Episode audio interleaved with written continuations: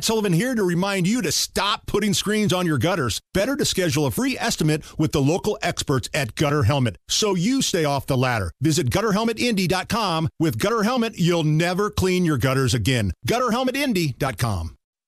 Hammer and Nigel. Can you believe these characters are weirdos? On 93 WIBC. So let's rock it. Weekend crime numbers, not so good.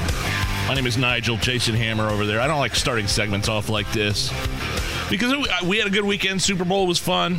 Family had uh, it was beautiful out yesterday and today, but I, I, just, it seems like we're the only ones talking about the ongoing crime situation in the city. I think it's it's up to us to inform people what's going on in their city. I mean, I have look. I want Indianapolis to do well, especially downtown. I have family that lives downtown, right in the heart of of downtown. And I, I, I don't like going over these any more than you do, Hammer. But the, the the violence index shows at least six people shot, five stabbed, two killed Friday through Sunday.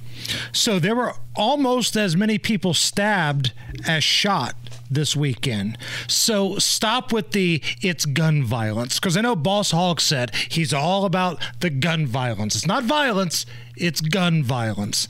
Well, maybe it is just violence. Six shot, five stabbed, two killed, which means that a person was shot or stabbed every seven hours this past weekend with two people killed. And there was another double stabbing that was reported this morning. So we started the week Jeez. off with another double stabbing. And I'm like you, Nige. I I want Indy to be the Indy that we kind of grew up with. It was great earlier today. I walked around before the show started walked around Monument Circle. It was a nice day. Temperature was in the 50s. I saw a bunch of kids, and I think they were on a field trip or something. I saw that. Running up and down the yeah. stairs of the Soldiers and Sailor Monument. I thought that was awesome. Now, that's the Indy that I want. That's the Indy that I love. But man, when that sun goes down and everybody comes downtown, chaos happens. And I hate that.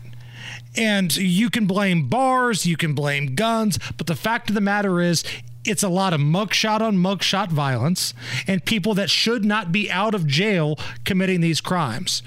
We can keep talking about it, and apparently it does no good because people keep voting the same people into right. office. There's an election later this year. So, I mean, uh, stop with the straight ticket party voting. I mean, our I, am not endorsing our friend Abdul Hakim Shabazz, but he's got a p- plan for crime in the city uh, in terms of uh, you know running for mayor. It's tough. But I mean, the prosecutor's race yeah, this 60, past 40, election 60-40 and Cyndi Carrasco was a quality candidate with a lot of backing and support and money behind her. But that's also 60 40, the breakdown of Democrats to Republicans in Marion County. And straight ticket vote that's what it is.